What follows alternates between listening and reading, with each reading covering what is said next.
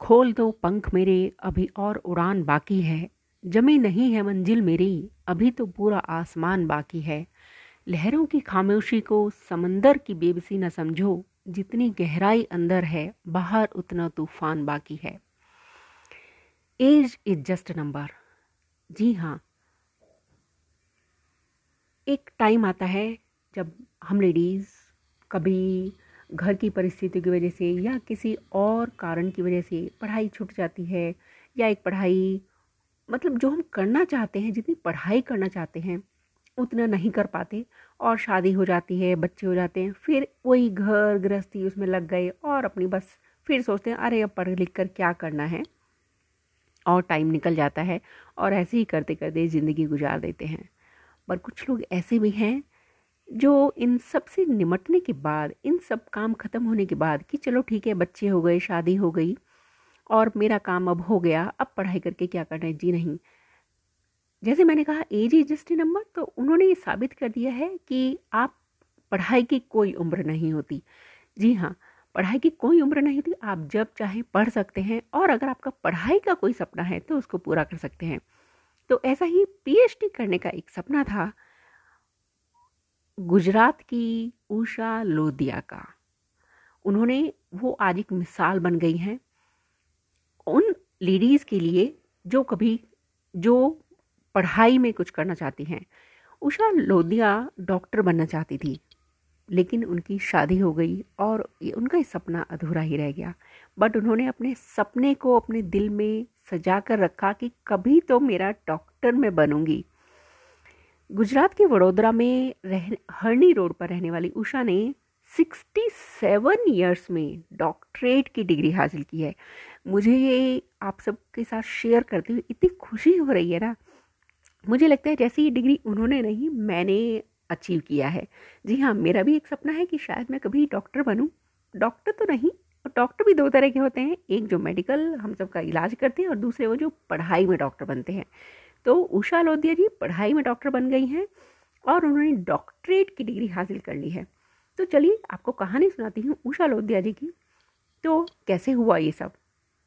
उषा लोधिया जी बहुत बचपन में ही उनका सपना था कि वो डॉक्टरी करेंगी, लेकिन जब उन्होंने मुंबई की झुंझुनवाला कॉलेज से बीएससी की पढ़ाई शुरू की और फ़र्स्ट ईयर में ही उनकी शादी हो गई। अब शादी हो गई तो पढ़ाई तो बीच में छूट ही जाती है और उनकी उम्र उस टाइम सिर्फ़ बीस साल थी।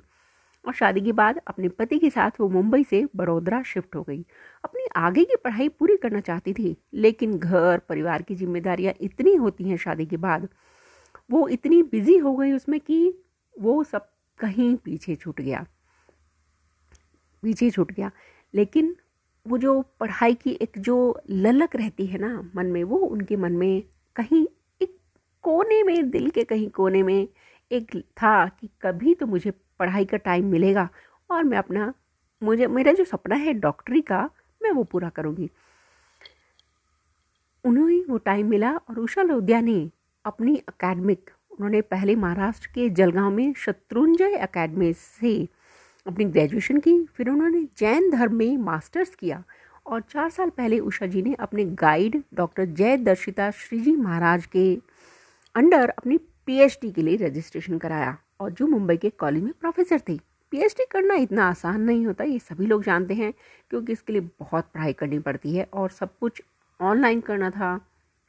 और कभी कभी एकेडमी जाने के लिए उषा लोधिया जी को खुद ही ट्रैवल करना पड़ता था। बट इस टाइम क्योंकि उनकी सभी जिम्मेदारियाँ पूरी हो गई थी और उनके बेटे और बेटी उनके सपोर्ट में खड़े थे। कहते हैं ना कि हिम्मत मर्दा, मदद खुदा। तो जब आप कुछ करना चाहते हैं तो आपका साथ देने के लिए आपके परिवार वाले खड़े हो ही जाते हैं। उषा को पीएचडी की पढ़ाई के लिए बहुत सारी मुश्किलों का सामना करना पड़ा था और इसी बीच उनके हस्बैंड की डेथ हो गई थी। लेकिन तब भी उषा जी रुकी नहीं और उन्होंने एक या डेढ़ साल के बाद फिर से अपनी पढ़ाई शुरू की, क्योंकि ज़िंदगी रुकने का नाम नहीं है। ज़िंदगी तो जीनी है जीनी है और अपनी ही शर्तों पर जीनी है। और चलते ही जाना है। पीएचडी की पढ़ाई में और रिसर्च करने में और थीसिस लिखने में उन्हें चार साल लग गए। उषा लॉकडाउन को इसका श्रेय देती हैं कि जिसकी वजह से उन्हें काफ़ी टाइम मिल गया अपनी थीसिस करने का रिसर्च करने का और आज वो डॉक्टरेट हो, की डिग्री उन्होंने पूरी कर ली है और उषा लोधिया जी की पीएचडी की पूरी की है और वो एक डॉक्टर उषा लोधिया बन गई हैं। जी तो ये कहानी थी 67 इयर्स में पीएचडी करने की। उषा लोधिया जी की तो अगर आपका भी कोई ऐसा ही सपना है कि मैं पढ़ाई करूँ पीएचडी करूँ एमफिल करूँ या कुछ और करूँ, बस पढ़ाई करूँ तो रोका किसने है?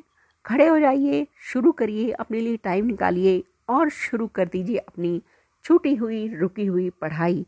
चलिए, मैं उर्वशी फिर मिलूँगी आपसे अपनी अगली कहानी में और आपको इंस्पायर करने के लिए एक नई कहानी लेकर आऊँगी। तब तक के लिए बाय बाय